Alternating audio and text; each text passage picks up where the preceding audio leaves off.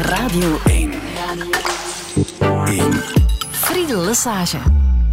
Touché. Touché met Johan Swinnen. Goedemorgen. Goedemorgen. Kankeronderzoeker aan de KU Leuven zeg ik er graag bij, want je hebt een naamgenoot. Ik heb zeker een naamgenoot. Ik heb verschillende naamgenoten. Een daarvan is de ambassadeur uh, van Rwanda geweest. Uh, ja, en die ook net een boek heeft ja. uh, uitgebracht over zijn uh, belevenissen daar. maar jij bent kankeronderzoeker aan de ja. KU Leuven. Wat doe je daar precies? Uh, kankeronderzoek, uiteraard. Um, wij bestuderen de ontstaansmechanismen van kanker, um, proberen nieuwe behandelingen te ontwikkelen. Ik heb zelf een eigen laboratorium met een tiental mensen, uh, waar we ja, heel intensief met het kankeronderzoek bezig zijn. Ik probeer ook bij te dragen aan de verdere uitbouw van het Leuvens Kankerinstituut, waar we toch een vijfhonderdtal mensen bij elkaar brengen, klinici, zowel als wetenschappelijke onderzoekers, om samen te werken om een oplossing te vinden voor die toch wel heel belangrijke ziekte. Ja.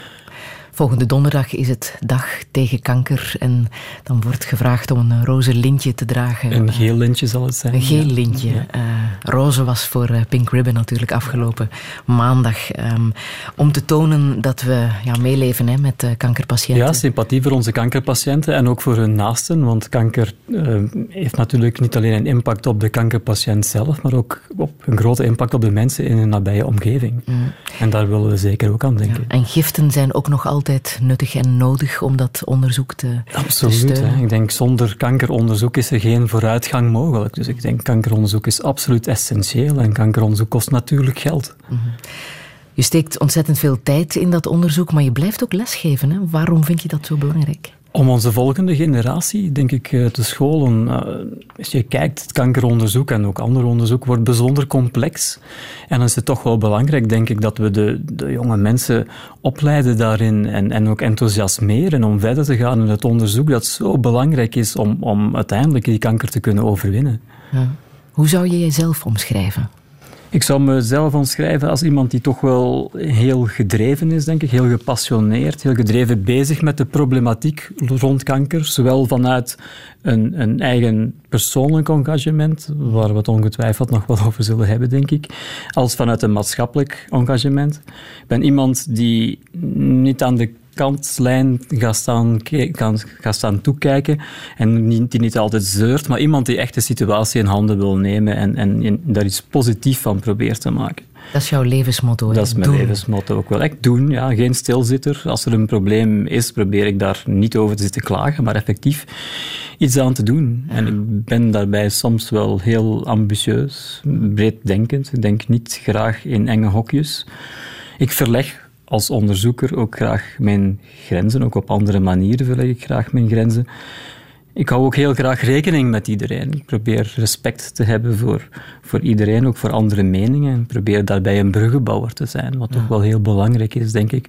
Ook als je uh, mee betrokken bent in grotere instituten en mensen echt bij elkaar moet brengen om gezamenlijk iets aan te pakken. Mag ik je ook omschrijven als een slechte slaper? Absoluut, ik ben, ik ben, een heel slechte slaper. Ik vind nergens rust. Zolang het probleem van, van kanker zich voordoet, zal ik geen rust vinden. Mm. Daarom praten we vandaag. Johan Swinnen, welkom in Touché. Radio 1. 1. Friedel Lesage. Touché.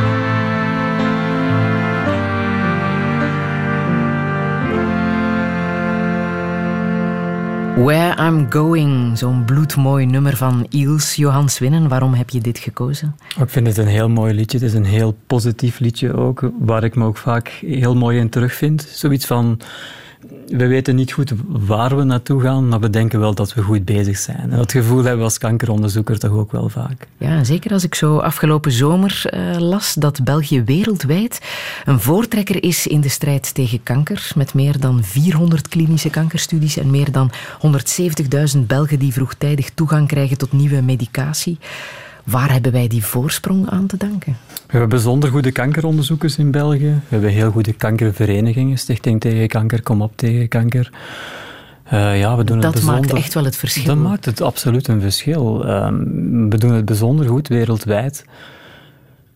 Ja, dat is, dat, is, mm. dat is fijn, dat is belangrijk. En jij zit mee aan de bron van dat onderzoek. Welke baanbrekende onderzoeken zijn er op dit moment aan de gang waar jij mee bezig bent? Ik denk dat er momenteel een heel belangrijke revolutie uh, aan de gang is in, in de geneeskunde in het algemeen, waar we meer naar een precisiegeneeskunde gaan. En dat is zeker ook in het kankeronderzoek.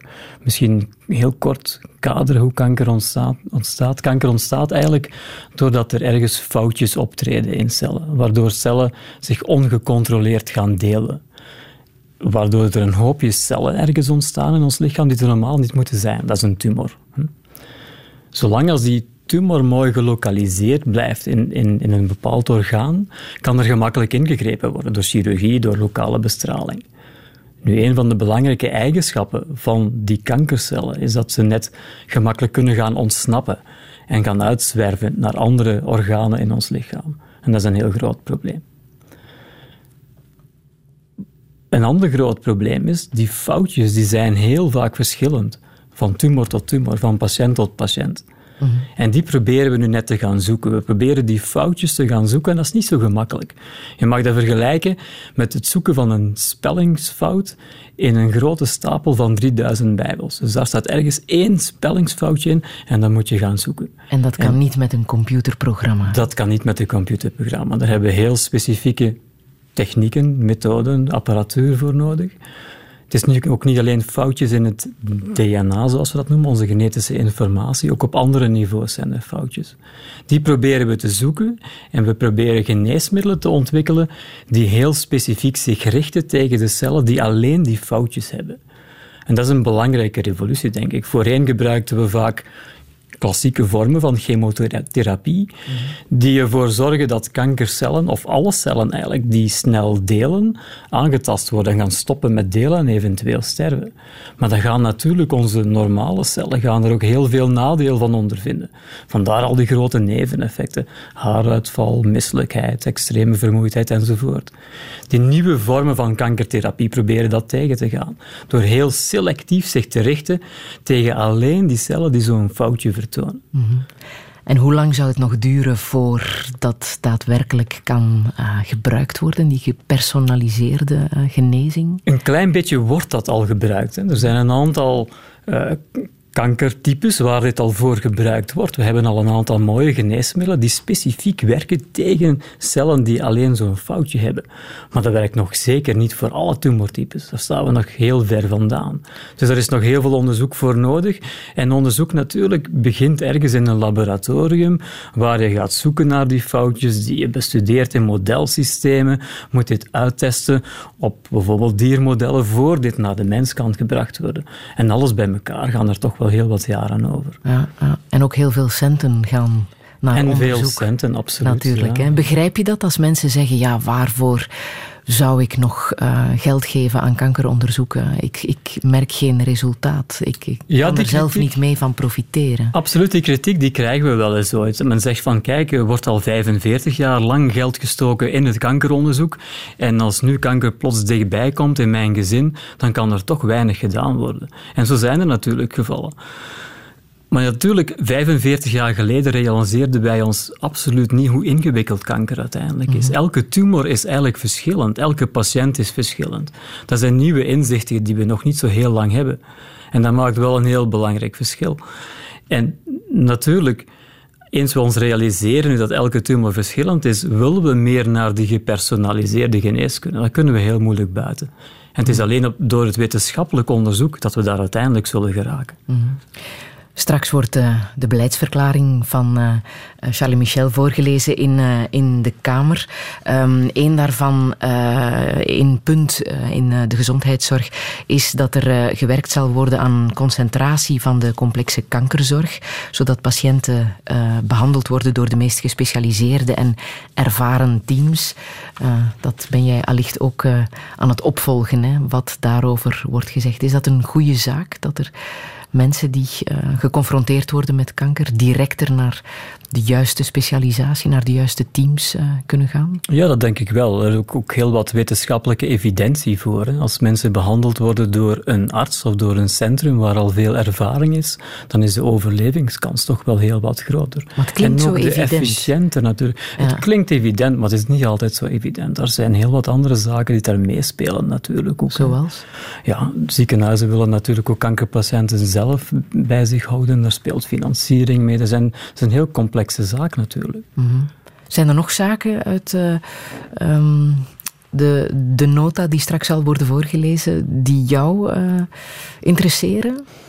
Het gaat er ook een beetje over erelonen hè, van, van, van, specialisten. Dat ligt natuurlijk ook wel, wel gevoelig. Ik ben daar zelf niet zo direct bij betrokken. Ik ben zelf ook geen specialist, geen specialist. Ik heb ook geen ereloon. Ik ben een simpele kankeronderzoeker die ook niet extra betaald wordt voor mij in te zetten voor, voor een departement of, of, of voor een Leuvens Kankerinstituut of iets dergelijks.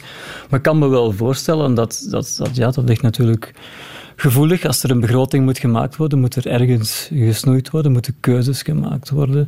In de gezondheidszorg uh, is dat natuurlijk niet zo evident. Uh, gezondheid is denk ik ons belangrijkste goed. Uh, maar België toch doet wordt het daar het meeste gesnoeid. En daar wordt het meeste gesnoeid. Er gaat natuurlijk ook wel heel wat geld naartoe. En als daar ergens efficiëntie te winnen is, dan denk ik wel dat we dat zeker mogen bekijken. Mm natuurlijk altijd in het voordeel van onze kankerpatiënten. Heb je dat gevoel ook dat het efficiënter kan? Op sommige vlakken denk ik wel dat het efficiënter kan. Hè. Mm. We kunnen ook vaak beter samenwerken. Hè. Daar worden ook nu ziekenhuisnetwerken opgezet om ook efficiënter samen te kunnen werken, waardoor we toch wel aan efficiëntie gaan kunnen winnen. Ja, want ook uh, is er uh, sprake van de snellere invoering van de hervorming van het uh, ziekenhuislandschap. Hè. Ja. Het plan dat al op tafel lag. Ja, dat, was er sowieso aan, dat zat er sowieso aan te komen. Dat zal waarschijnlijk versneld uh, uitgevoerd worden, wat misschien ook niet zo'n slechte zaak is. Ja. Mm Dus jij bent een tevreden man? God, tevreden. Als er moet gesnoeid worden, zijn we uiteraard niet tevreden. Hè. Ik denk, denk, gezondheidszorg is zo belangrijk. Als daarin moet gesnoeid worden, zijn we niet tevreden. Maar we kunnen dat wel een beetje verstaan, dat er, dat er een efficiëntie moet gewonnen worden. Mm. Message in the bottle.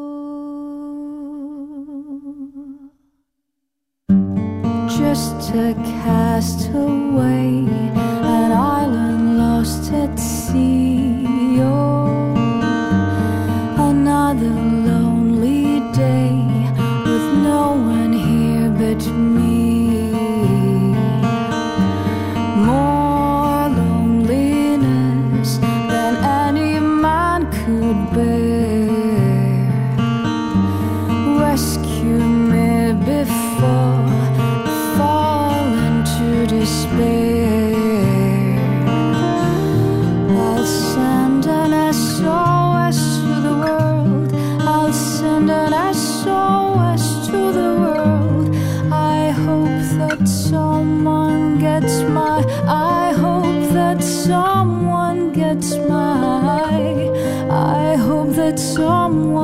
gets my message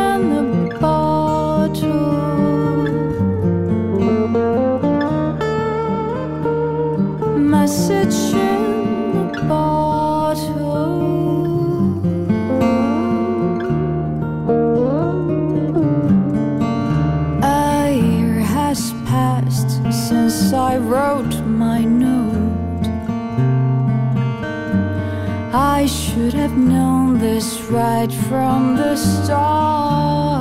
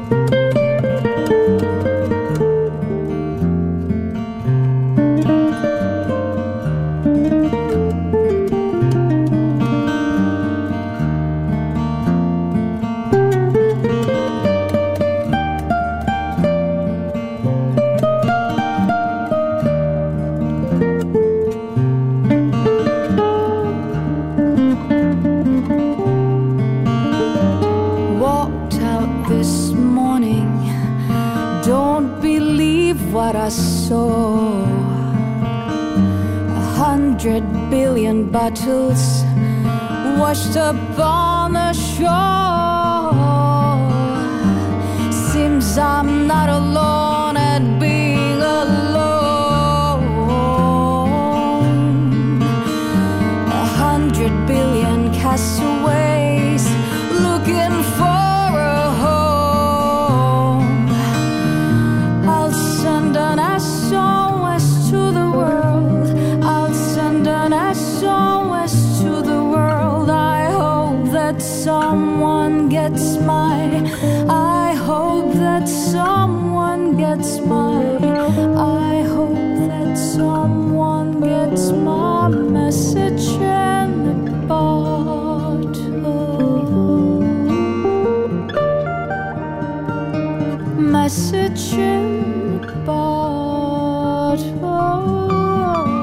Message in a Bottle, een nummer van de Police, hier in een eh, jazzversie van de Zweedse muzikant Ulf Wakenius en eh, de Zuid-Koreaanse zangeres Yoon Sung Na. Johan Swinne, waarom heb je dit nummer gekozen? Eigenlijk is de originele plaat van de Police, Regatta de Blanc, is eigenlijk het eerste album dat ik ooit gekocht heb Ja? als ik 13 jaar was. En dat was een periode van, van disco en van punk en dat sprak me eigenlijk weinig aan. En dan hoor ik dit nummertje van de Police en dat vond ik eigenlijk toch wel heel mooi. Het roept ook een heel mooi beeld op. Ik denk zo, zo als, als jongere, als tiener, soms een beetje in jezelf gesloten en dan toch op zoek naar mezelf en tegelijkertijd ook van je, van je eigen eilandje willen afkomen en, en contact maken met, met de buitenwereld. Ik vond dat dat zo mooi in dit nummer zat. Ik heb er daarna jaren niet meer naar geluisterd. Mijn eigen muziekstijl is ook een beetje veranderd waar ik van hou. muziekstijl van Sting is ook ondertussen veranderd. En een paar jaar geleden hoorde ik dan deze versie. En ik vond, vond dat echt een schitterende versie. Eigenlijk hou ik helemaal niet van covers. Ik hou meer van originaliteit en van authenticiteit. Maar ik hou eigenlijk wel van crossovers. Dus muziek, muziek dat een beetje uit haar hokjes komt, dat ook buiten de lijntjes kleurt en, en die stijlen en culturen mengt, zoals eigenlijk hier ook het geval is. En, en ja, dit vond ik echt schitterend mooi. Deze muziek heeft ook een, een, een ruimere betekenis voor me gekregen. Ik associeer het nu ook graag met de boodschappen die ik vaak naar buiten draag. Rond kanker en rond, rond het kankeronderzoek. En toen je dertien was, dat jongetje van dertien, wat voor jongetje was dat? dat was ook al een heel onrustig jongetje, denk ik. Ja? Ja, uh, ik heb wel een heel mooie jeugd gekend, denk ik. Ik weet niet of, of we daar nog verder over gaan spreken. Een heel uh, zorgeloze jeugd. Mm -hmm. Tot ik ergens tot op een gegeven moment dan toch geconfronteerd ben bij vrienden met die aandoening van kanker. En dat heeft mijn leven toch wel heel sterk veranderd. En hoe oud was je toen? Toen was ik elf jaar. Ik had een, een heel goede vriend met wie ik dagelijks ook naar school fietste. En dat jaar waren we samen op sneeuwklas. En mijn goede vriend werd toen naar huis geroepen. Want zijn tante was gestorven van kanker. En niet veel later is eigenlijk ook de mama van die vriend gestorven, ook aan kanker. Hij was nog geen 40 jaar. En dat heeft me toch wel heeft een enorme indruk op mij gemaakt. En, en ik denk dat dit een beetje het moment in mijn leven geweest is waar ik bes, besloten heb van kijk, dat, dat kan ik zomaar niet laten gebeuren. Dat, dat, daar wil ik later iets aan doen. Ik wil kankeronderzoeker worden. Mhm. En wat, wat heb je toen gedaan? Ik ben eigenlijk onmiddellijk heel naïef eigenlijk aan de slag gegaan. Ik, ik, ik, ben kruiden gaan plukken in de wei naast ons en daar proberen extractjes van, van te maken. En, en om die extractjes te maken had ik in, in de lokale winkel bij ons in de straat van die kleine flesjes rum gekocht. Ja. Om, om proberen uit die planten ja, stoffen uit, extractjes uit te halen. En, en daar was ik zo mee bezig. En, en op een dag had mijn moeder dat ontdekt. Had gezien dat ik die flesjes rum daar op mijn kamer had. En, en ze was echt woedend. Ik denk vooral heel erg ongerust. Ze dacht dat ik misschien wel aan de drank was. als elfjarige? Als ik als, als elfjarige. Maar eigenlijk was ik toen al, al, al bezig. Ja, hier wil ik iets aan doen aan dit probleem. Ik mm. kan dit niet zomaar laten gebeuren. En heb je dat kunnen uitleggen aan je moeder? Nee, eigenlijk niet. Ze is een beetje woedend weggelopen op dat moment en, en, en we hebben daar niet meer over gesproken. Ik heb ooit een briefje naar haar geschreven van kijk, ik ben hier een geneesmiddel aan het maken tegen kanker, hoe naïef dat ook klinkt. En daags was dat briefje verdwenen, we hebben er eigenlijk nooit meer over gesproken. En kijk, nu ben je het. Ja, nu heb ik mijn eigen laboratorium met een tiental mensen waar we kankeronderzoek doen. Ik ben heel actief betrokken in een groot kankerinstituut van meer dan 500 mensen. Mm -hmm. Heeft ja, ja. jouw vader dat meegemaakt? Dat je kankeronderzoeker bent geworden? Dat heeft mijn vader nog meegemaakt dat ik kankeronderzoeker ben geworden, absoluut. Ja. Het Voor kwam hij... ook daar heel dichtbij, hè? Um, want ook jouw vader uh, heeft kanker gekregen. Ja, op 65-jarige leeftijd uh, werd bij mijn vader prostaatkanker ontdekt. Mijn vader was eigenlijk een heel sterk man. Is eigenlijk een timmerman, schrijnwerker van, van beroep. Ik, ik, met grote handen, heel sterk. Ik zie hem nog altijd met grote platen hout rondzeulen. En ja, op een dag wordt hij dan, dan ziek, wordt geconfronteerd met die kanker. En, en dan heb ik hem toch enorm zien, zien aftakelen. Hè? Mm -hmm. Tot hij uiteindelijk twee jaar later aan die ziekte overleden is. En, en dat is heel confronterend. Dat, dat, is ook bijzonder frustrerend. Je moet weten, op dat moment was ik voornamelijk prostaatkanker aan, aan het onderzoeken. En het is ook prostaatkanker die uiteindelijk mijn vader gedood heeft. En als, als die kanker dan zo dichtbij komt in, in, in je eigen familie en je merkt van ik, ik kan hier niets aan doen, mm-hmm. terwijl je daar dagelijks eigenlijk mee bezig bent, dat, dat is eigenlijk iets heel moeilijk. Heb je daar met hem kunnen over praten? Ja, absoluut. We hebben daar, we hebben daar zeker ook over, over gesproken, wat eigenlijk wel, wel fijn is. En hoe voelde hij zich daarbij? Een zoon hebben die prostaatkanker bestudeert? Ja, ook een beetje machteloos natuurlijk. Ja. Hè, van, ja, en, en ook wel van... En dat is misschien wat ik er zelf ook uitgeleerd heb. Van, van, van ja, kijk, wat ik doe is toch wel eigenlijk belangrijk. Mhm. Ik zet me dag en nacht in voor dit kankeronderzoek. Maar kijk, we, kunnen lang niet iedereen helpen. Er is nog echt veel onderzoek nodig. En dat heeft mij ook verder gemotiveerd. En mijn vader heeft me daar zeker bij geholpen. Zo gezegd van, kijk, wat je hier doet, doet is eigenlijk wel, wel erg belangrijk. Mm -hmm. Doe daarmee voort. Uh. Het is in een, kind, in een kinderleven ook een soort kentering. Hè? Uh, dat zorgeloze leven dat plotseling uh, ophoudt te bestaan omdat er iets gebeurt waardoor je weet, de wereld draait toch niet zo goed als dat ik dacht. Ja, absoluut. Dat heb ik ook, ook echt zo ervaren. Ja. Ja. Had je dat ook met de beelden die je zag uh, uit de Vietnamoorlog? Ja, dat is een beeld dat is me altijd bijgebleven. Dat moet ook rond die leeftijd ergens geweest zijn.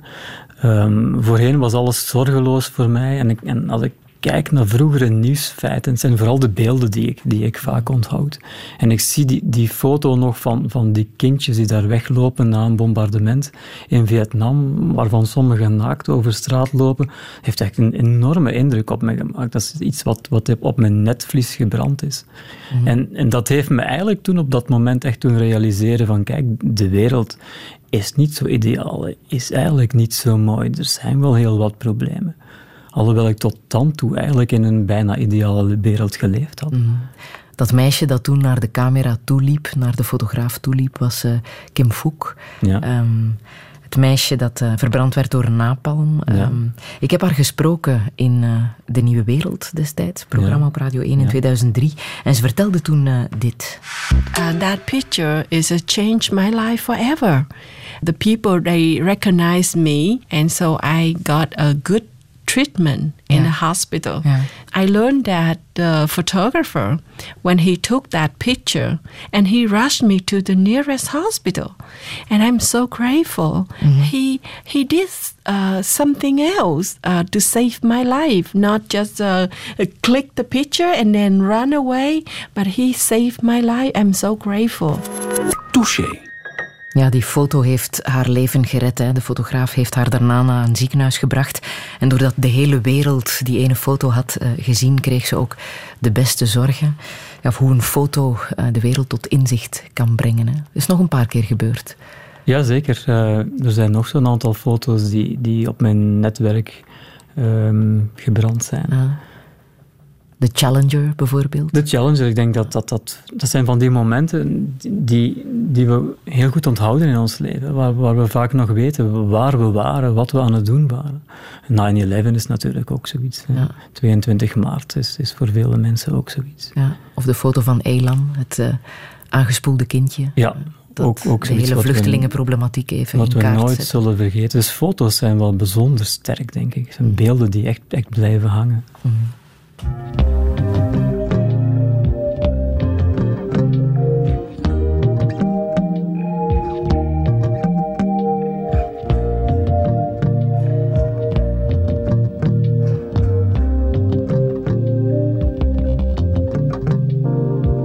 proud land we grew up strong. We were wanted all.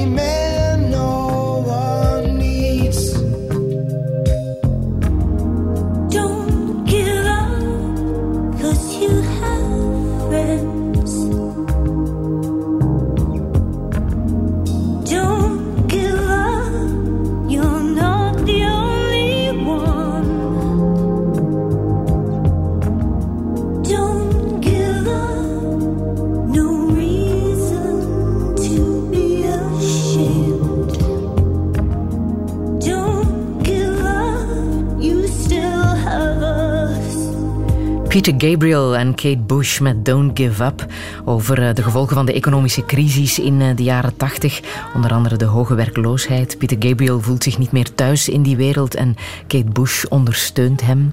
Johan Swinnen, welke betekenis heeft dit nummer voor jou? Dit nummer is, is heel bijzonder geworden voor ons, voor, voor mijn zoon Pieter en voor mezelf. Eh, zoals je weet is Pieter mijn jongste zoon die zelf kanker gekregen heeft toen hij 13 was. En dit is zo'n nummer, de tekst ook, die hij anders is gaan interpreteren. Dus het gaat niet meer over economische crisis, maar het gaat een beetje over zichzelf.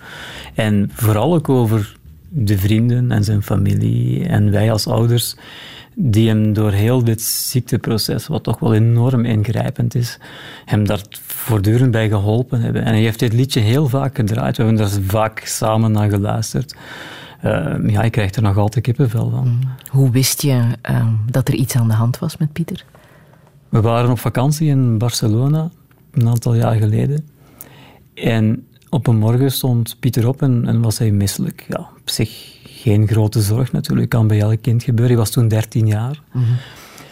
Maar was dat opnieuw, opnieuw misselijk. Um, dag daarna nog een beetje erger en evenwichtsproblemen. En dan dachten we van, kijk, dat is hier toch niet normaal, zeker als er ook evenwichtsproblemen zijn. En dan zijn we ons toch wel een beetje ongerust gaan maken. En dan ging er bij ons toch al ergens een lampje branden, dit, dit is toch wel iets ernstig. En als we dan thuisgekomen zijn, dan zijn we direct naar een arts gegaan, hebben dit laten onderzoeken. Intussen was ik voor mijn werk dan naar Madrid.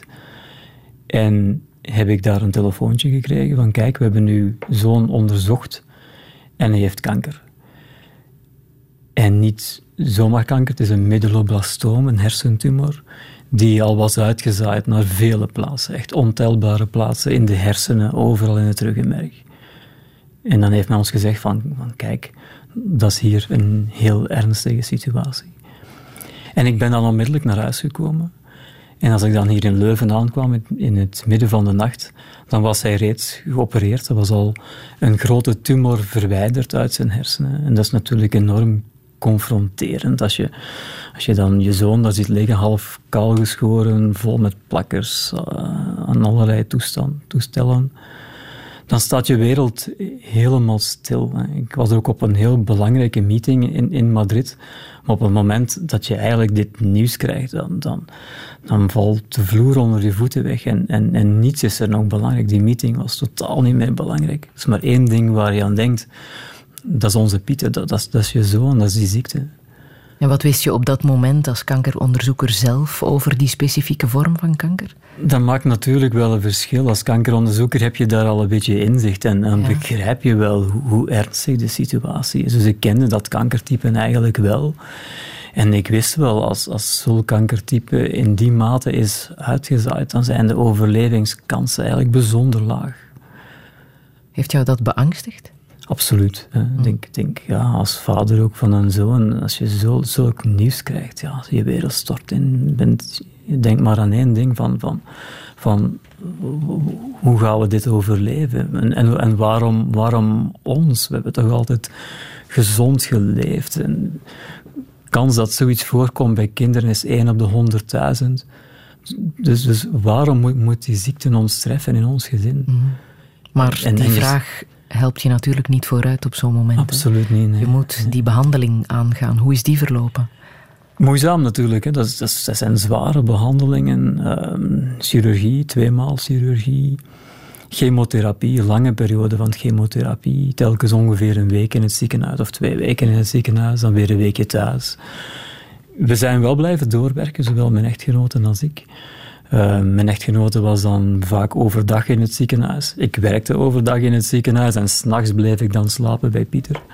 Er zijn weken geweest dat ik absoluut niet naar huis kwam. Mm Gewoon heel de tijd op Gasthuisberg verbleef, zowel dag, dag als, als nacht. Wat vertel je dan op zo'n momenten aan je zoon? Waarover heb je het dan? Oh, we spreken over allerlei zaken natuurlijk, maar toch ook wel heel concreet over, over die ziekte. En we proberen daarin te bemoedigen. We hebben dat eigenlijk proberen heel positief aan te pakken. Natuurlijk, als, dit, als je dit overkomt, dan kan je ergens in, in een hoekje gaan, gaan zitten kniezen en klagen van, van, van waarom moet dit, dit, ons dit overkomen. En, maar je kan ook proberen dit positief aan te pakken. En daar zijn we echt voor gegaan. We hebben gezegd van, kijk, er is maar een kleine kans dat we dit als, als, als gezin met z'n allen zullen overleven. Maar we gaan ervoor. We, gaan ervan uit dat wij bij die goede paar procenten zijn. En hoe heb je dat gedaan? In, door, door kleine stapjes. Door, door, door telkens elk klein succesje ook, ook te vieren. Hè. Dus eh, er worden behandelingen opgestart, er worden scans genomen. Bij het minste goed teken trekken wij een flesje bubbels open en, en gaan we dit vieren. We hebben dit stapje per stapje aangenomen. Heb je gevoeld dat dat ook heeft gewerkt bij Pieter? Dat hem dat deugd deed? Dat je als gezin mee die behandeling opvolgt? Oh, dat is bijzonder belangrijk, denk ik. We proberen zoveel mogelijk, dat doen we nu nog, alles samen daarin te doen. Dus Pieter moet ook, ook regelmatig naar een kinesist, ook, ook, ook, nu. En we hebben er ook geprobeerd daar een beetje een gezinsmoment van te maken. Van al die moeten dingen proberen we eigenlijk een deugddoend moment te maken. Dus in plaats van Pieter bijvoorbeeld drie keer per week ergens bij een kinesist te gaan afzetten, gaan wij gewoon met z'n allen mee. We hebben een kinesist gekozen waar er ook een fitnesscentrum is. En, mm. en, en, terwijl Pieter daar naartoe gaat, doen wij ook iets in de fitness. We zitten daar dikwijls samen, maken daar eigenlijk een, een leuk ja, gezinsmoment van. Mm. En dat helpt ons enorm, dat helpt Pieter enorm. Mm. Hoe gaat het nu met hem? Behoorlijk goed, denk ik. Hij heeft natuurlijk een, een heel zware periode achter de rug. Uh, nog veel meer behandeling, 72 sessies radiotherapie. Dat heeft natuurlijk heel veel schade veroorzaakt, ook aan normale weefsels.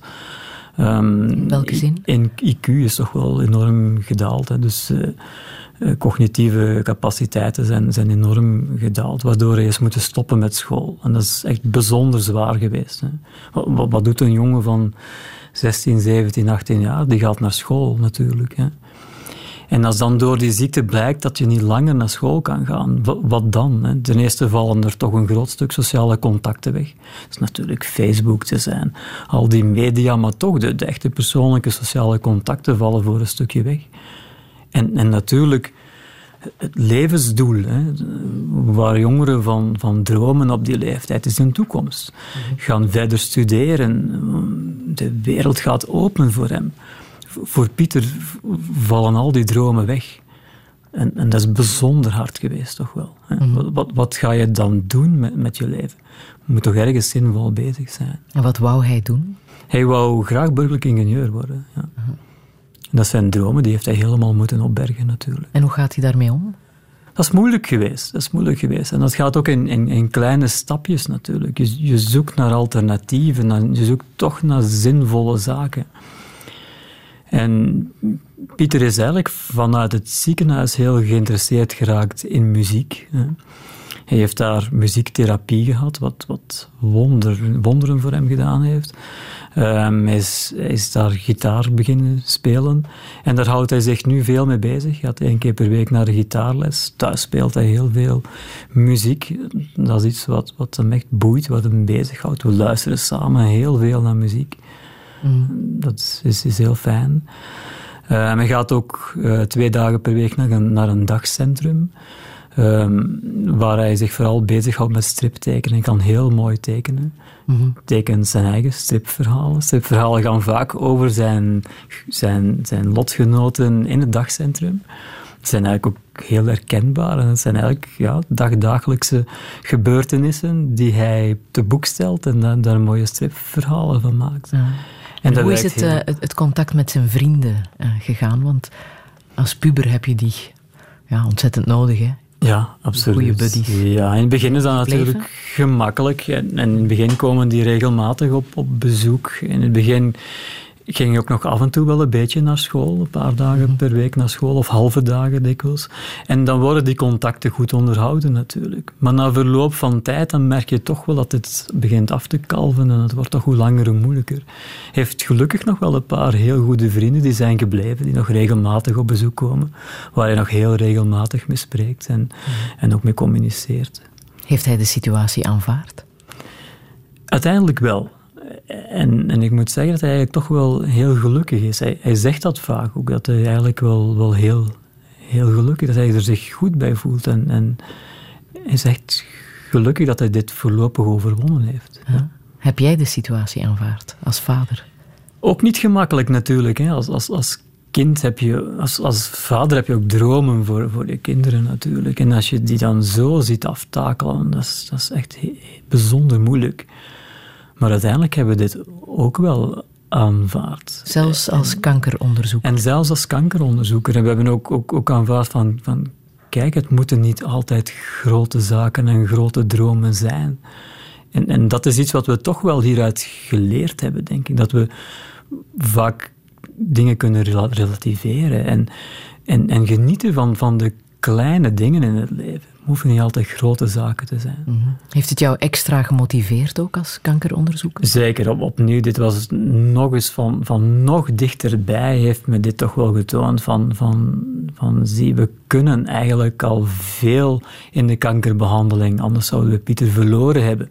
Maar als je kijkt naar al die neveneffecten, hij heeft jarenlang in een rolstoel gezeten. Het is nog maar de paar laatste weken dat hij eigenlijk uit die rolstoel is heeft al die beperkingen dat hij niet meer naar school kan gaan en dat hij daardoor heel veel keuzes heeft moeten achterwege laten. Dat, dat, dat, dat, dat is moeilijk geweest natuurlijk. Hè. Mhm. Maar dat heeft mij ook gemotiveerd. Dat heeft me gezegd van, van kijk, er is echt werk aan de winkel. En, en, en het werk dat ik doe, dat wij doen als kankeronderzoekers, is eigenlijk belangrijk voor onze Pieter en voor zoveel andere kankerpatiënten. Het is wel heel erg zinvol dat we dit doen.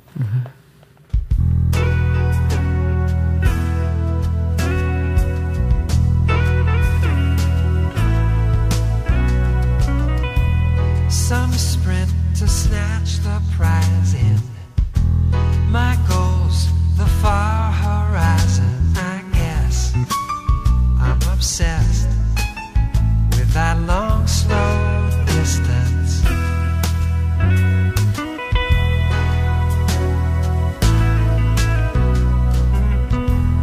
The fleet of feet won't please you. All speed, they love and leave you, not me. As you see, I love long, slow distance.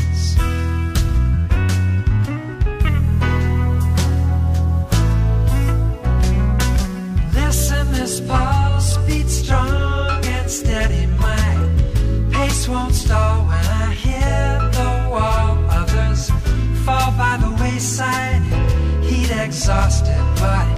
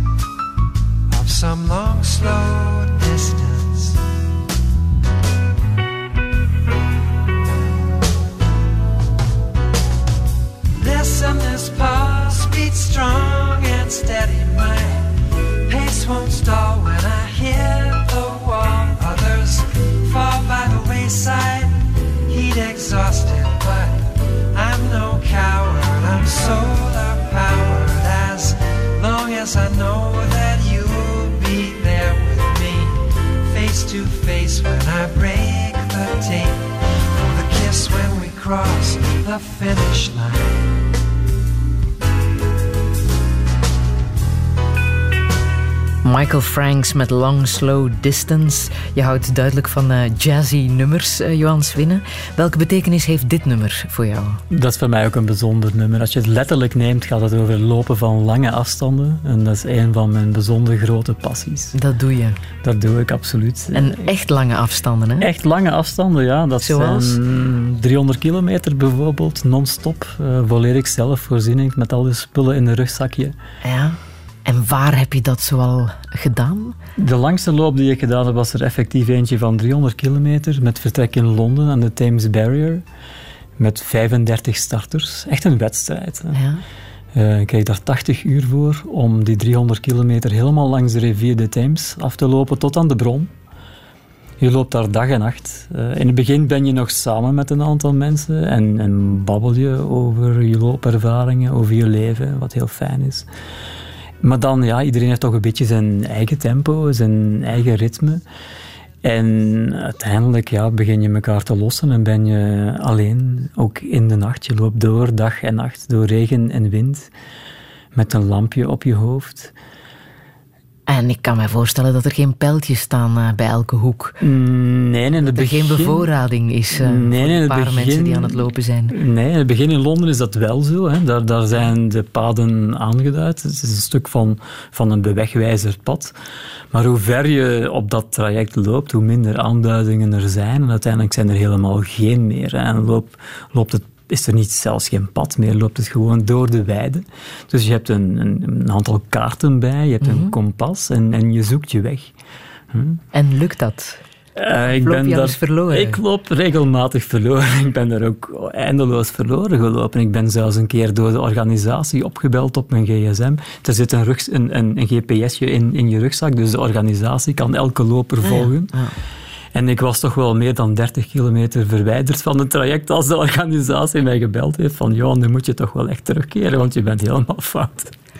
En dan heb je de weg teruggevonden. En dan heb ik de weg teruggevonden, maar natuurlijk heel veel tijd verloren. Hè. En niet meer Maar binnen er- de tijd uh, En gearriveerd? absoluut, nog, nog ruim, net, ruim ja. binnen de tijd Ja. gearriveerd. Ja. Ja. Ja. Ik denk dat ik... ehm, er waren 16 lopers uiteindelijk die de finish gehaald hebben en ik was achtste, dus ik ben er echt wel bijzonder fier op. Wat is de mooiste uh, die je hebt gedaan? Een van de mooiste heb ik afgelopen zomer gedaan. Dat was in Zwitserland. Dat was de Eiger Trail. Een loop van 101 kilometer door de Zwitserse Alpen. Bijzonder mooie landschappen. Echt, echt fantastisch. Echt om, om te genieten. Natuurlijk ook wel zwaar. Heel veel berg op, berg af. Mm -hmm. Maar dat doe je het voor een stukje voor. Hè. Madeira was iets anders, hè? Dat, uh... Madeira is een beetje slechter afgelopen. Ja? ja? Daar ben ik uiteindelijk in een ravijn terechtgekomen. En bovenop een berg, heel mistig. Heel smal padje één keer mistrapt en, en toch wel ja, een twintigtal meter naar beneden de ravijn ingeduikeld. Uh, mijn rugzak heeft, is mijn redding uh, geworden.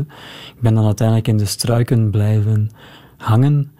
En uh, lopers, medelopers, hebben dat gezien en, en ze hebben een soort menselijke ketting gemaakt om mij terug naar boven te trekken. Wow. Ik kon daar zelf niet meer uitgeraken. Ja. En dan, ja, mijn kleren waren helemaal gescheurd. Ik had ook een enorme wonden op mijn been, toch wel een diepe kras, een, een, vijftiental centimeter lang. Ik heb dat laten verzorgen, um, laten ontsmetten, laten dichttapen. Maar ik ben toch verder gelopen. Dus dat is, dat waarom, echt, waarom doe je dat dit? Dat is echt pijn, pijn verbijten. Ja? Ik ben verder gelopen. Ik ben toch nog op, binnen de tijdslimiet aangekomen. Maar dit uh, overschrijdt toch zo je grenzen? Waarom Ja, het is grenzen verleggen. Ik denk als, als wetenschapper doe je niet anders dan, dan grenzen verleggen. En, en ja, dat zit er gewoon in. Maar er zijn verschillende redenen waar, waarom ik zoiets doe. Voor, voor, voor een stuk doe ik dit ook... ook ja, het, het, medeleven met, met de kankerpatiënten. Zij gaan ook door, door die strijd, door die pijn. -hmm. en, en vaak doe ik dit voor een goed doel. Hè. Heel, heel, vaak voor... Dan kunnen voor, mensen jou sponsoren. Mensen kunnen mij sponsoren. -hmm. en, en, ja, dat, Zo dat doe je het ook voor een stuk. Nuttige centen. Ja, ja. zeker. Uh, ik wil nog uh, minimalistische muziek van Steve Reich uh, laten horen. De Amerikaanse componist die op 3 oktober 80 is geworden en op vele plaatsen is gevierd. Wat zegt deze muziek over jou? Die muziek zegt iets over mij in die zin dat ik ook een, een passie heb eigenlijk voor patronen en vooral veranderlijke patronen. Ja. En eigenlijk zit onze wereld daar vol mee. Dus als je kijkt, ja, het ritme van dag en nacht, van seizoenen, van golven, allemaal veranderende patronen, ons, onze eigen hartslag, onze ademhaling. En die patronen, die denk ik geven een, een houvast in ons leven, maar langs de andere kant zijn die bijna allemaal ook veranderlijk. Wat maakt dat ze ook nooit gaan vervelen.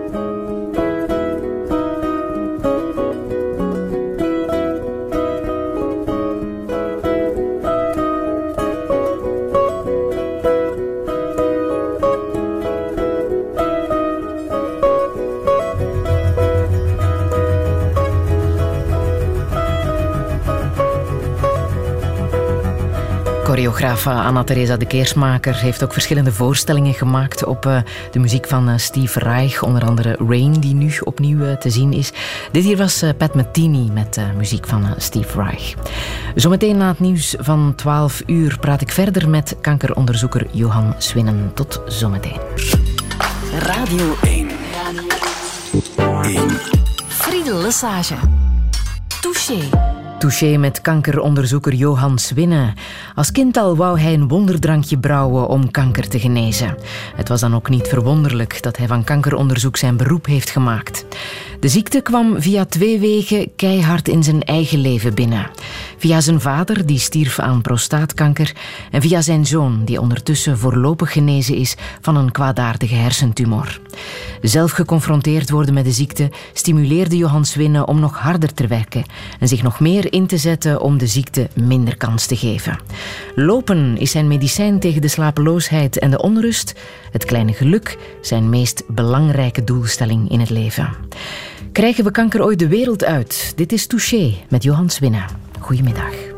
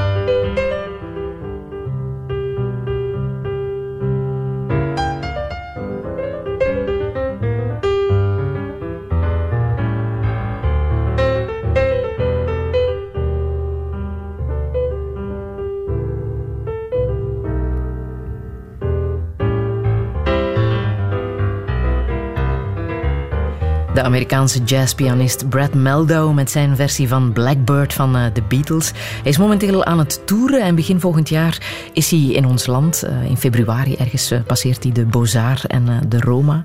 Johan Swinne, waaraan doet deze muziek jou denken? Deze muziek doet me denken aan de periode die ik in de Verenigde Staten heb meegemaakt. Ja? Ik ben daar vier jaar lang geweest in North Carolina om, ja, om kankeronderzoek uh, te, te verder specialiseren. En dat is een heel bijzondere periode in mijn leven geweest. Deze muziek gaat eigenlijk over de onderdrukking van de Afro-Amerikanen in de Verenigde Staten, over de burgerrechtenbeweging dat geleid heeft tot de Civil Rights Act in de jaren 60. En als ik in de Verenigde Staten, nu toch zo'n 30 jaar geleden, daar in North Carolina aankwam, dan huurde ik daar een benedenverdieping van toch wel een hele mooie villa in een hele chique wijk met een golfterrein in de achtertuin. Mhm.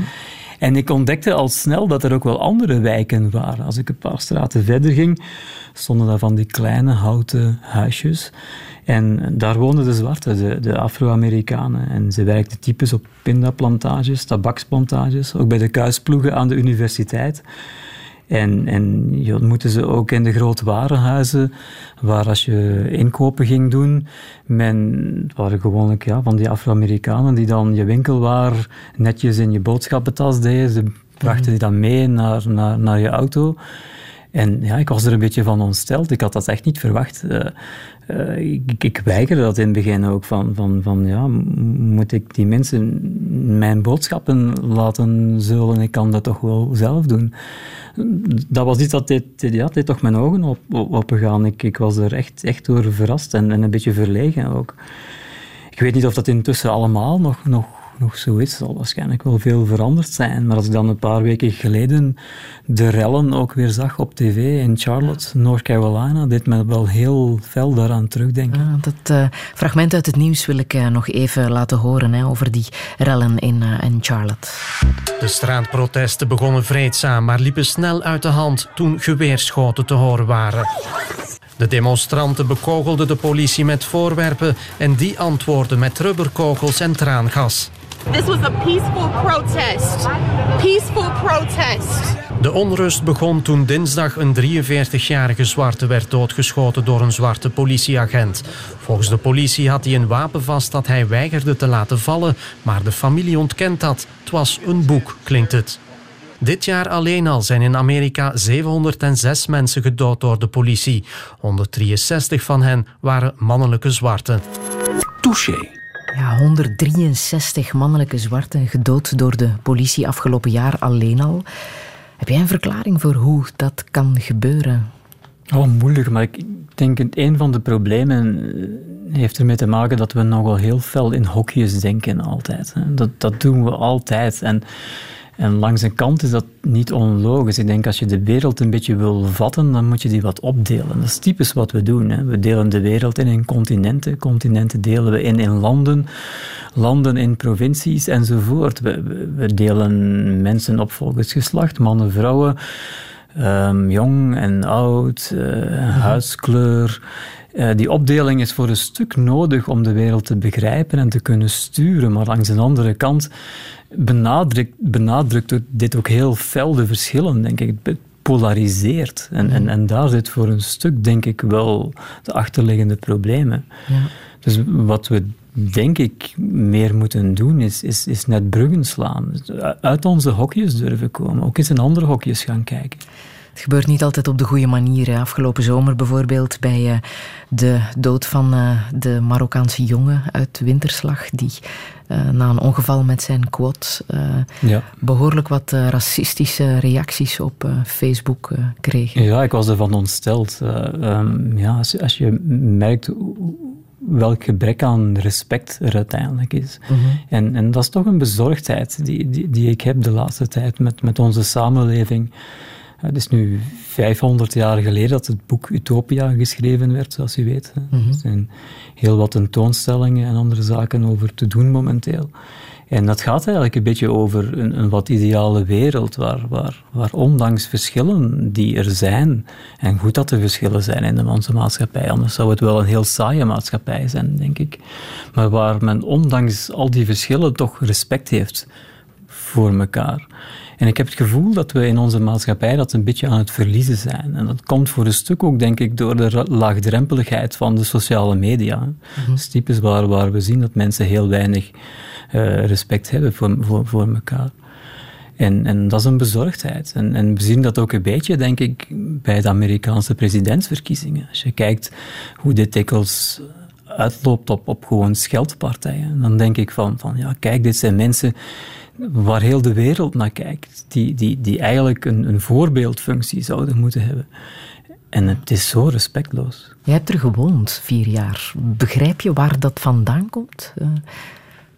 Ja, dat zijn weer van die tegenstellingen en, en die, die worden uitvergroot. En, en, en ja, heeft ook voor een stuk ook weer met die hokjes te maken, denk ik. Mm -hmm. Met onwetendheid ook? En onwetendheid ook voor een stuk, ja, mm -hmm. denk het wel. Ja. Had jij veel vrienden onder de Amerikanen? Ik had veel vrienden onder de Amerikanen, maar we, had, we waren er ook in een heel internationale omgeving. Hè. Dat is ja. een onderzoekslaboratorium waar echt mensen van over heel de wereld waren. En dat vond ik bijzonder fijn. Ik heb daar nog vrienden, uh, vrienden van over heel de wereld. Uh, Zuid-Amerika, Japan, waar we nog altijd contact mee, mee houden, wat bijzonder fijn is. Ook mijn eigen laboratorium is, is heel internationaal. Er zijn mensen van overal in de wereld. We spreken allemaal dezelfde taal. En ik denk, ja, als we met elkaar kunnen communiceren, kunnen we heel veel van die problemen voorkomen ja. en oplossen. Dan geraken we verder. Hè? Absoluut.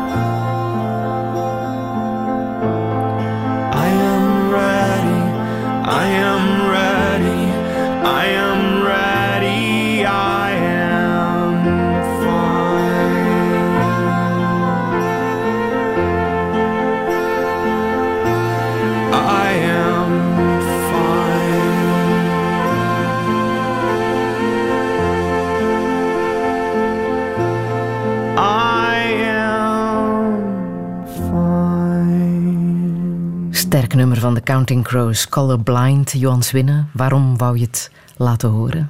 toch wel een van de favoriete liedjes van Pieter en van mezelf. Mhm. Maar het past toch heel mooi, denk ik, bij wat we daarnet besproken hebben. hè. Die Absoluut. tegenstellingen ook tussen mensen. Want daar gaat het, het voor een stuk over in dit liedje. De extremen die ook, ook bestaan tussen mensen, maar ook, ook in onszelf. Hè. Coffee black, egg white. En over hoe we ons vaak zelf ook verstoppen en, en ons niet durven tonen wie we echt zijn. I'm covered in skin, no one gets to come in. Behalve aan degene die we beter kennen en die we graag zien. Mhm. Wie zijn jouw grootste voorbeelden? Grootste voorbeeld is moeilijk te zeggen. Er zijn heel wat mensen die me altijd geïnspireerd hebben. En zeker ook mijn, mijn vroegere mentoren, wat, wat dan het wetenschappelijk onderzoek betreft. Ik ken heel wat grote wetenschappers, waaronder ook Nobelprijswinnaars. Maar dat zijn daarom niet altijd de mensen die mij dagelijks inspireren. Er zijn heel wat mensen die ik dagelijks ontmoet. En, en waar ik zeg van, van kijk, ja, dat, daar doe ik het voor. Natuurlijk, ons, onze Pieter is, is, is een heel groot voorbeeld voor mij. Ja. En ook de vele andere kankerpatiënten. Dat, daar doen we het echt voor, elke dag. En ik heb ook heel veel bewondering voor al die, al die zorgverleners. De vele vrijwilligers die zich inzetten voor onze kankerpatiënten. Die ook niet bij de pakken blijven zitten. Maar zich op dikwijls een ongelooflijke wijze daarvoor voor dit goede doel en voor de strijd tegen kanker inzetten. En, wie zo- heb je zo al eh, ontmoet? ik heb zoveel voorbeelden. Ik denk, denk hier misschien in de eerste plaats aan Philine. Dat is de zus van een jonge man met, met een hersentumor. Die nog maar een paar weken geleden samen met haar mama een enorm groot benefiet-evenement heeft op poten gezet. Waar, waar bijna duizend mensen naartoe gekomen zijn. Echt, echt ongelooflijk. Dat zijn mensen die inspireren mij echt. Ik denk ook aan de studenten van een studentenkot in, in Leuven, in de Leijstraat een van de kotbewoners, een, een vriendin daarvan, is gestorven aan kanker. En dat had op die kotbewoners een enorme indruk gemaakt. En men is daarover beginnen spreken. En men heeft daar uiteindelijk de VZ, VZW Stop het Lijden opgericht, verwijzend naar de Leijstraat. En ook naar het lijden. Hè. Ze organiseren allerlei activiteiten om geld in te zamelen voor het kankeronderzoek. Ze hebben zelfs de burgemeester en de rector gemobiliseerd om een filmpje daarover te maken. En ze hebben samen met het universiteitsfonds een wensfontein gecreëerd, die ze meenemen naar allerlei activiteiten om kleine muntjes te verzamelen voor het kankeronderzoek. Ik vind dat schitterend dat zoiets van, vanuit studenten uitgaat, zo, zo recht uit het hart. Je bent ook een loper, hè? Doe jij mee met levensloop? Ik doe zeer zeker mee met levensloop. Ik, ik heb al, ben al naar veel van die levenslopen geweest. Uh, dikwijls zondag na zondag ben ik ergens in het land op die levenslopen. Niet alleen om te lopen, maar ook om kankerpatiënten te ontmoeten, om die een hart onder de riem te steken. Ja. En welke verhalen krijg je dan zo te horen? Positieve verhalen vaak, want, want Ja? je denkt van ja, levensloop is zo'n evenement waar, waar het gaat rond kankerpatiënten, maar we zetten die daar een beetje in de bloemetjes en, en, en het is echt geen negatief gebeuren, het is, het is vaak heel, heel positief hoe, hoe moedig mensen zich door die moeilijkste periode van hun leven doorsleuren. Kan jij zeggen dat je op een of andere manier toch, ja, het is misschien een vreemd woord, maar blij bent met wat je hebt meegemaakt? Uh, zelfs met Pieter, met je eigen zoon? Ik denk het wel. Ja? ja, het is toch wel een bijzondere ervaring in het leven die, die echt heel veel betekenis gegeven heeft. Maakt dat het leven intenser? leven. En het maakt het leven zeker intenser en, en, en waardevoller, zinvoller. Mm -hmm. Waarin geloof jij? Ik geloof in verschillende zaken. Ik geloof zeker in de kracht van het individu. Ik denk, denk, we onderschatten dat dikwijls. We zeggen heel vaak van iedereen is vervangbaar. Ik, ik denk het niet. Ik denk dat, dat, dat een individu een enorme impact kan hebben. En dat is zo op het kankeronderzoek, dat is zo op, op heel vele vlakken in onze maatschappij. Ik denk als we allemaal gewoon aan de kant blijven staan, zou er weinig gebeuren. Het zijn de individuen die het hem vaak doen. Mm -hmm. Dat geloof ik wel heel sterk ja. En als je aan het lopen bent, kom je wel eens mensen tegen die daar geen verhaal over hebben, maar, maar andere verhalen. Hè? Ja, nog niet zo lang geleden was ik aan het lopen langs de Demer, niet ver van waar ik woon. En komt een man aangefietst en die spreekt mij aan en, en, en die zegt, ja, aan het lopen? Ik zeg, ja, ik ben aan het lopen. Ik ben aan het fietsen, zegt hij. Ik zeg, ja, dat zie ik, je bent aan het fietsen. En dan begint hij zijn, zijn levensverhaal te doen, dat hij zwaar alcoholieker geweest is. ehm, heel zijn vermogen eigenlijk verkwist aan, aan, aan alcohol, aan trakteren van vrienden. Uh, woog meer dan 100 kilogram. Is dan uiteindelijk heel ziek geworden, is opgenomen in het ziekenhuis. En, en dat heeft zijn leven veranderd. Men heeft daar gezegd van kijk, je moet je leven veranderen of je gaat niet lang meer leven. En die man is beginnen fietsen, korte afstanden, is heel veel gewicht verloren. Lange afstanden, die dag was hij 100 kilometer aan het fietsen. En hij vertelt zo, zo, zo heel zijn, zijn leven. En, en, en, en dan zegt hij, ja kijk, ik was mijn, mijn echtgenote verloren, mijn kinderen verloren. Als ik heel mijn vermogen verkwist had, had ik ook geen vrienden meer. Want ik had eigenlijk geen echte vrienden. Mhm. En nu ben ik gaan fietsen, ik ben mijn leven gaan veranderen. Ik heb opnieuw contact met mijn echtgenote. En dan zegt hij op het einde, nu de kinderen nog. Nu de kinderen nog. Dat was iets wat me zo geraakt had. Het zijn van die kleine verhalen van, van mensen die ik dagelijks ontmoet. Mhm. En die, die zo inspirerend kunnen werken. Mhm. En dat het kan goedkomen. Hè? En dat het kan goedkomen. Zelfs de meest dramatische omstandigheden kunnen misschien nog altijd goedkomen. Ja, mm. dat is een mooie boodschap, ja. Johan Swinnen, je weet dat uh, op dit moment de beleidsverklaring wordt voorgelezen in de Kamer door onze premier uh, Charles Michel. We zorgen uiteraard ook even voor een uh, update van het nieuws met Peggy de Meijer. Goedemiddag. Ja, premier Michel leest dus op dit moment de beleidsverklaring voor van de regering. De Kamer is uitzonderlijk samen op een zondag. Volgens de premier gebeurt dat omdat de oppositie gevraagd had om die beleidsverklaring zo snel mogelijk te krijgen. Dat was vorige dinsdag al gepland, maar dat kon niet omdat er toen nog geen akkoord was over de begroting. Maar Johnny van Zevenand, jij bent in de Kamer. Heeft de premier al iets nieuws gezegd?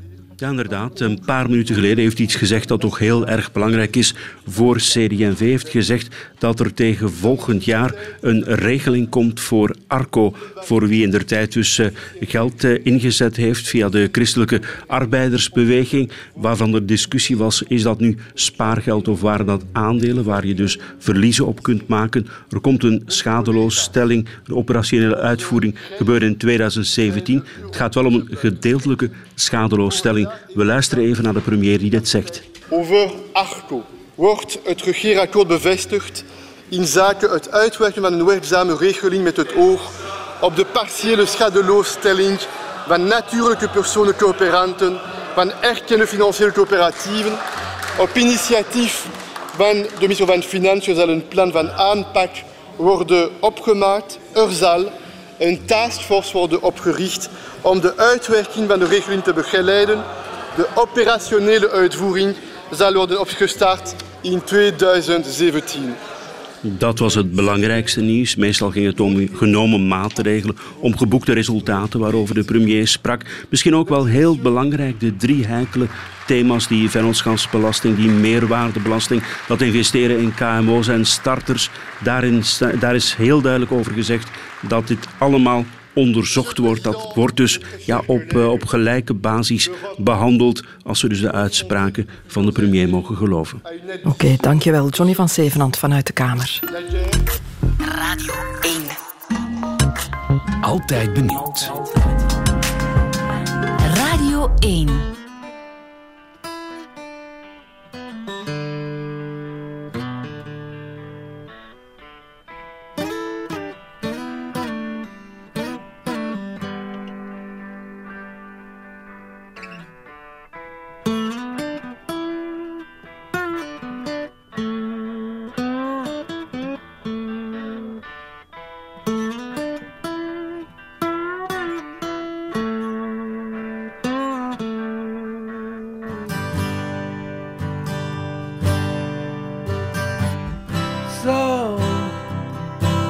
Think you can tell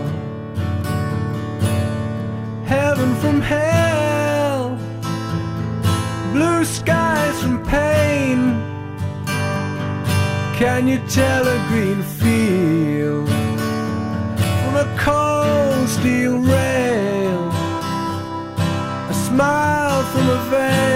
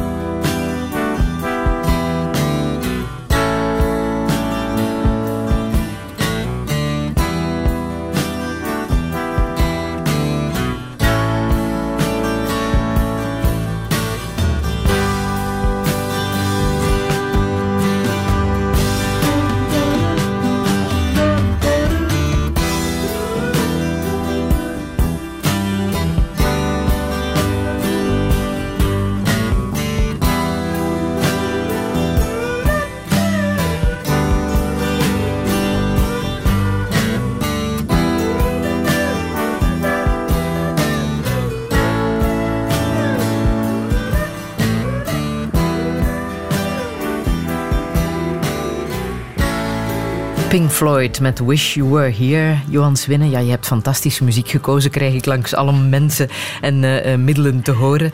Um, welke betekenis heeft dit uh, lied voor jou? Ook wel een heel bijzondere betekenis, denk ik. Pink Floyd is altijd een beetje mijn favoriete band geweest, maar dit liedje vind ik ook bijzonder mooi en zinvol. Wish You Were Here gaat eigenlijk over afwezigheid. Eigenlijk afwezigheid van een van de bandleden, Sid Barrett. Mm -hmm. En ook over zijn mentale afwezigheid, ziek geworden door overgebruik van LSD, zoals je weet. Maar het heeft een veel ruimere betekenis gekregen. Het gaat eigenlijk een beetje over iedereen die we missen, mentaal of, of fysiek, en die het gevoel met de realiteit een beetje verloren zijn. Het begint ook schitterend met, met, met die stemmen en die muziek die precies uit een oude radio komen. Mm -hmm. En dan komt die twaalfsnarige gitaar erbij. Ik vind het een schitterend lied. Heb jij iets gemist in ja, alles wat je hebt meegemaakt met uh, je zoon Pieter en zijn ziekte? Ja, we hebben een aantal zaken moeten missen natuurlijk. Er zijn een aantal grote plannen die natuurlijk wegvallen. Ook als gezin, het heeft een enorme impact op een, op een gezin. Je moet je volledig daarop aanpassen. Want het gaat lang niet over die tumor alleen natuurlijk. Er nee. verandert zoveel in een mensenleven. Ja, dat is natuurlijk in de eerste plaats, dat is waar je in de eerste plaats naar kijkt, ook als, als, als kankeronderzoeker en als, en als zorgverlener en, en als arts moet je natuurlijk in de eerste plaats die tumor onder controle krijgen. Dat is, dat is van primordiaal belang. Maar ik zeg het vaak, er is veel meer dan dat. Rond die tumor leeft een mens. Mm -hmm. En daar moeten we zeker ook heel veel aandacht voor hebben. Er is het, het psychologische, het, sociale. Tumor is, is, is niet zomaar een griepje. Het heeft een enorme impact op, op een mens zijn leven. Wat je kan, wat je niet kan. En niet alleen de patiënt, maar ook heel de omgeving heeft daar een enorme impact op. Ja. En daar moeten we toch wel heel veel aandacht voor hebben, denk ik. Want Pieter is nu 17, Pieter is 18? nu 19, 19, 19 jaar. Ah, hij staat aan het begin van een volwassen leven. Hè? In Ja. principe een zelfstandig leven. Ja. Zou dat lukken? Niet onmiddellijk, denk ik. En waarschijnlijk ook nooit zoals we dat eigenlijk zouden graag gezien hebben. Hè. Dus hij zal voor een groot stuk afhankelijk van ons blijven. Hè. Pieter is, doet het eigenlijk momenteel behoorlijk goed, maar, maar als hij s morgens opstaat, het eerste wat hij doet is nog altijd, is nog altijd heel misselijk s morgens. Mhm. Elke morgen. Is echt een ritueel geworden. Hij is heel beperkt in, in wat hij doet. Hij heeft vijf jaar lang in een rolstoel gezeten. Het is nog maar een paar weken dat hij eigenlijk zijn rolstoel mm, echt niet meer nodig heeft. Zeker niet om kortere afstanden te stappen. Maar het geeft zoveel andere beperkingen. Hij is helemaal moeten stoppen met school, wat heel moeilijk geweest is. Dat, dat, dat beperkt enorm je keuzes van wat je achteraf kan gaan doen met, met je leven. Niet dat je dan geen zinvolle dingen meer kan doen, maar de keuze is wel veel beperkter. En welke voorzieningen bestaan er voor jongeren met een niet aangeboren hersenletsel? Er bestaan een aantal voorzieningen. Pieter gaat nu ook naar een dagcentrum, de atelier noemde het, of stripelier. Waar hij eigenlijk heel gelukkig is, maar komt daar terecht met ja, heel veel andere mensen die ook niet aangeboren hersenletsels hebben. Vaak van totaal andere oorsprong. zijn ook vaak veel oudere mensen. Maar hij voelt zich daar wel heel erg thuis. Maar het is wel echt zoeken geweest naar, Ja. naar, naar zoiets. Het ligt niet voor de hand van, van, van oké, we, we gaan dit doen of we gaan dat doen. Het, is, Wat was het blijft een, een zoeken en nog. Wat was het meest confronterende voor jou in die zoektocht? Gebrek aan informatie, denk ik. Van, van, van, van waar vind je dit, dit allemaal? Je, moet, je staat er toch dikwijls zelf alleen voor om, om uit te pluizen van, van waar je overal terecht kan. Maar uiteindelijk bestaat er veel. Pieter gaat bijvoorbeeld ook heel graag naar, naar concerten. En, en daar zijn dan VZW's, zoals wat vroeger Intro noemde, nu Inter. Ook allemaal vrijwilligers die zorgen dat mensen zoals Pieter, die toch beperkingen hebben, ook naar zulke evenementen kunnen. Eigenlijk bestaat er bijzonder veel, maar je moet het ontdekken, je moet het zoeken. Pieter heeft ook een broer, hè? Ja, heeft zijn broer Stijn. Ja. is twee gaat- jaar ouder. Hoe gaat hij om met de aandacht die Pieter nodig heeft? Dat is goed verlopen, denk ik. Eh, Stijn heeft ook heel positief aangepakt. En, en, en Stijn is iemand die, die altijd geïnteresseerd geweest is in geneeskunde. En door het voorval met zijn, Pieter heeft, met, met zijn broer Pieter heeft dit ook hem enorm gestimuleerd. En hij is nu geneeskunde gaan studeren. Hij zit nu in, in, zijn, in zijn derde jaar. Mhm. Of gaat nu naar, naar zijn eerste master. En hij doet dat bijzonder goed, met, met, met heel veel interesse en met heel veel passie. Mhm. En de moeder van deze twee jongens? Ja, de moeder heeft het soms ook wel moeilijk, ook niet gemakkelijk. Als, als, als moeder mag je het allemaal niet onderschatten welke impact dit allemaal heeft. Maar ook, ook, ook zij is wel blijven werken, zij het deeltijds. We hebben, we hebben wel gezegd van kijk, we, we gaan niet bij de pakken blijven zitten en we gaan niet ons leven hier door stopzetten en alleen met die ziekte bezig zijn. Dat is Daar nodig ook. zouden we het heel moeilijk mee gehad Ja. hebben, denk ik. We hebben gezegd van, kijk, we gaan toch proberen het leven zo goed mogelijk te laten verder lopen, maar natuurlijk wel en- enorm aangepast om, om Pieter de beste zorgen te kunnen geven en alle aandacht te kunnen geven. Mhm. Maar ook ja, zelf ons eigen ding toch ook nog wat te kunnen blijven doen. Heeft het jullie relatie sterker gemaakt? Absoluut. Ja, ja, absoluut. Soms moeilijke momenten dat we elkaar ook weinig zien. Het is voortdurend afspreken van er moet altijd iemand bij Pieter blijven. We kunnen hem echt helemaal niet alleen laten. Dus dat moet allemaal afgesproken worden. En ja, de ene komt thuis en de andere vertrekt. Er zijn momenten, dagen dat we elkaar bijzonder weinig zien. Maar het heeft ons als gezin absoluut sterker gemaakt. En leren genieten van die kleine momentjes van de dag die we samen doorbrengen als gezin. Wat we nu veel meer doen dan, dan vroeger.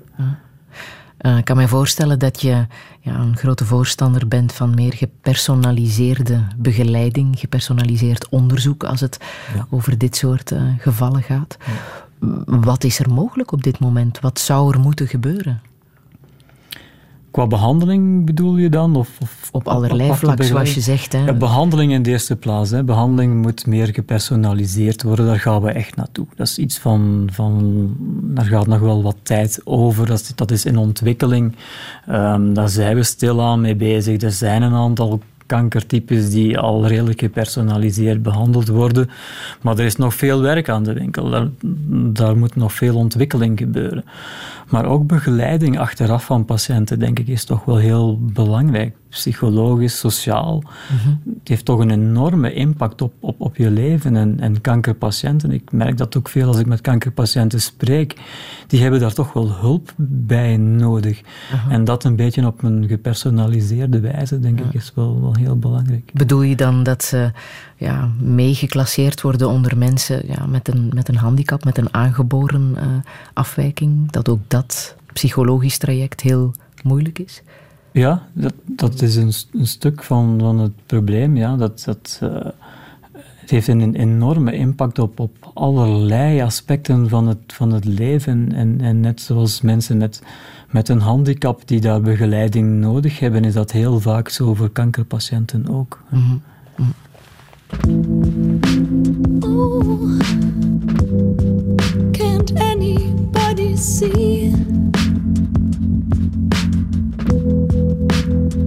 We've got a to fight. Never find our way, regardless of what they say. How can it feel? this wrong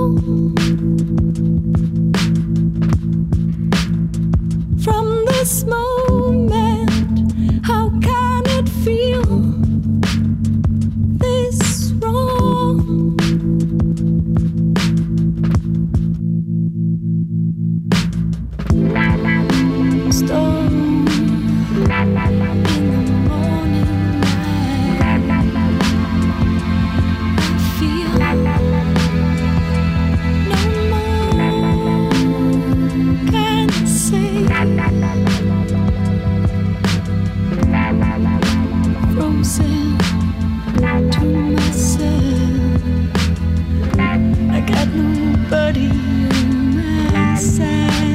Surely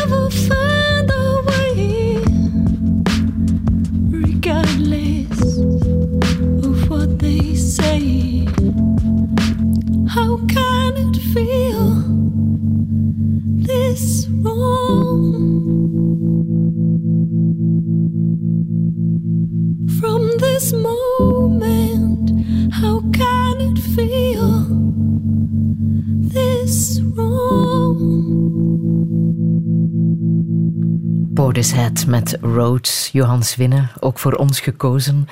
Waarover gaat dit nummer volgens jou? Volgens, ik kan het op verschillende manieren interpreteren. maar Volgens mij gaat dit nummer over het moment in je leven waarop je beseft dat toch niet alles roze geur en maneschijn is. Dat de wereld soms ook echt wel heel hard kan zijn. En dat je voelt dat je anders bent dan misschien de rest van de wereld. En dat niemand je begrijpt. En dat je een beetje doet twijfelen soms ook aan jezelf. Het nummer is heel speciaal voor ons geworden, omdat we het ook live gehoord en gezien hebben op een concert in Werchter op een moment dat Pieter eigenlijk heel erg ziek was. En, en dat hij ook niet mee kon, op, kon meegaan naar het optreden, wat hij anders graag zou gedaan hebben. En ik had mij een, samen met, met eh, mijn oudste zoon Stijn een heel rustig plekje gezocht, daar ergens op, op de wei, waar het wat minder druk was.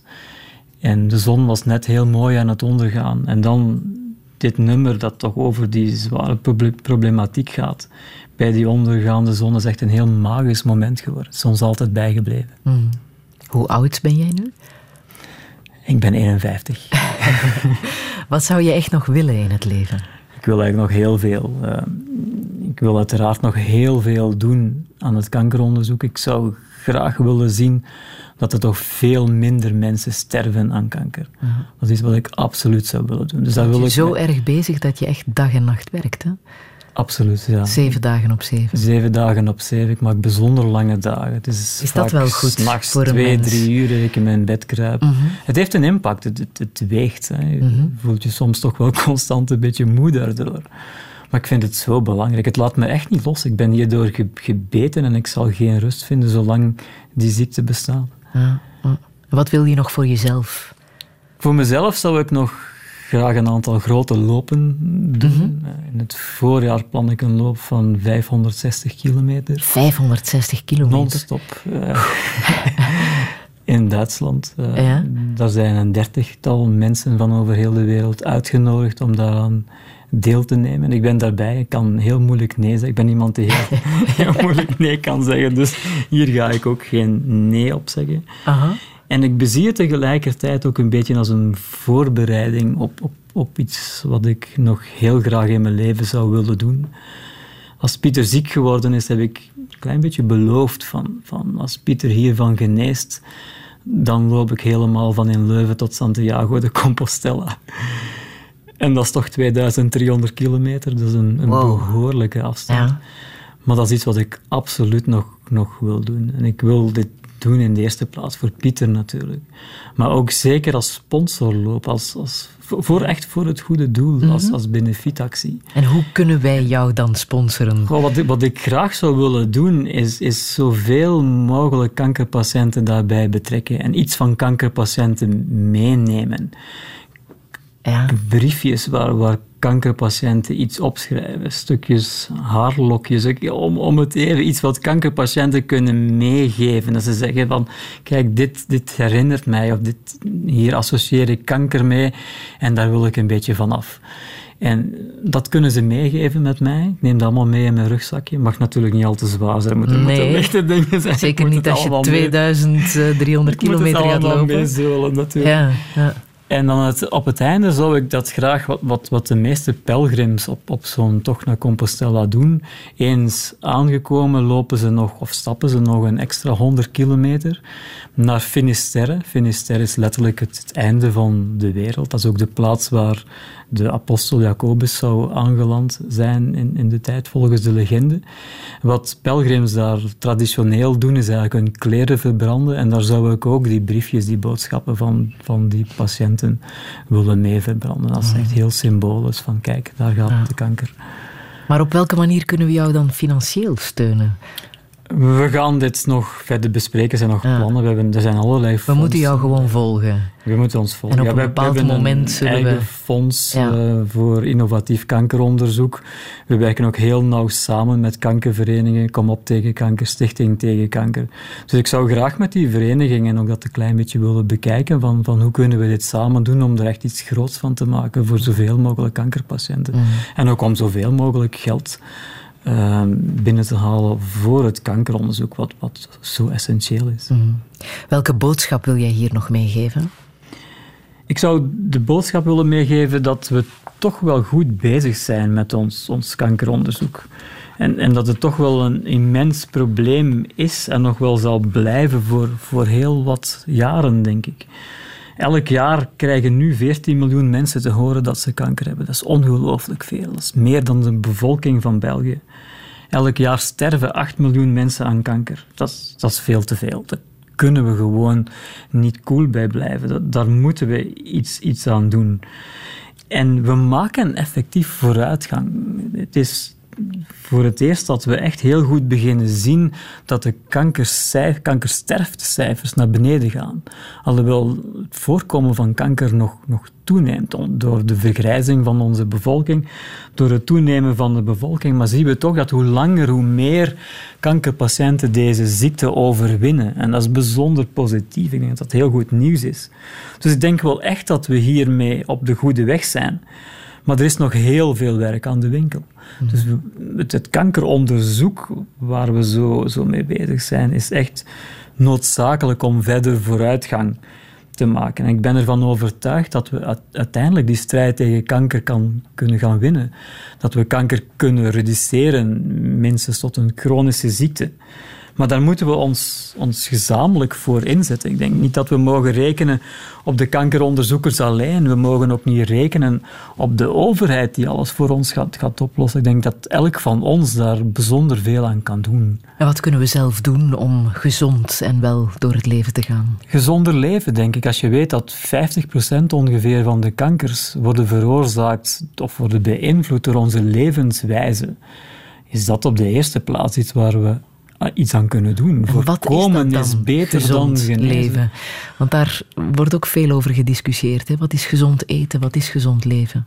Vooral gevarieerd, denk ik, en alles met mate. Alcohol, zeker niet te veel alcohol is, heeft, is ongetwijfeld heel slecht. Roken is een van de grootste boosdoeners. Is, is zo uitdrukkelijk bewezen. Er is geen discussie over. Roken heeft een bijzonder grote impact op heel veel kankers. We weten dat allemaal en toch zijn er heel veel mensen die blijven roken.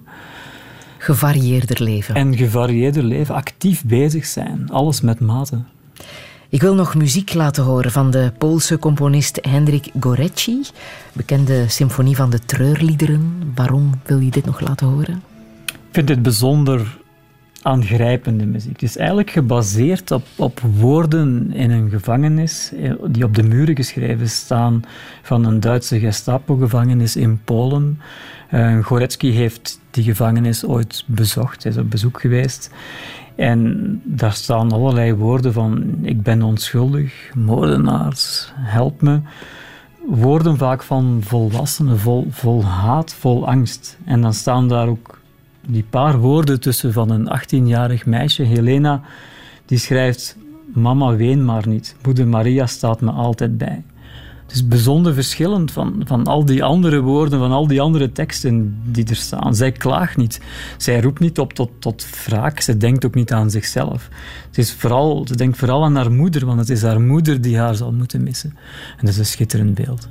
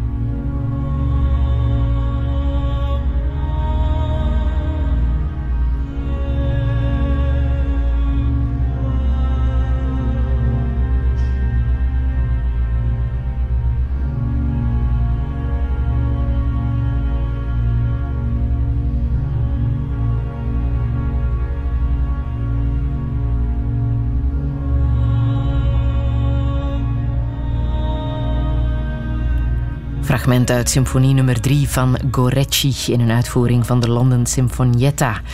Ik wil jou hartelijk danken, Johan Swinnen, voor dit uh, heer boeiende gesprek. Alle info zetten we zo meteen op onze website radio1.be. Ook een link naar Kom op tegen kanker.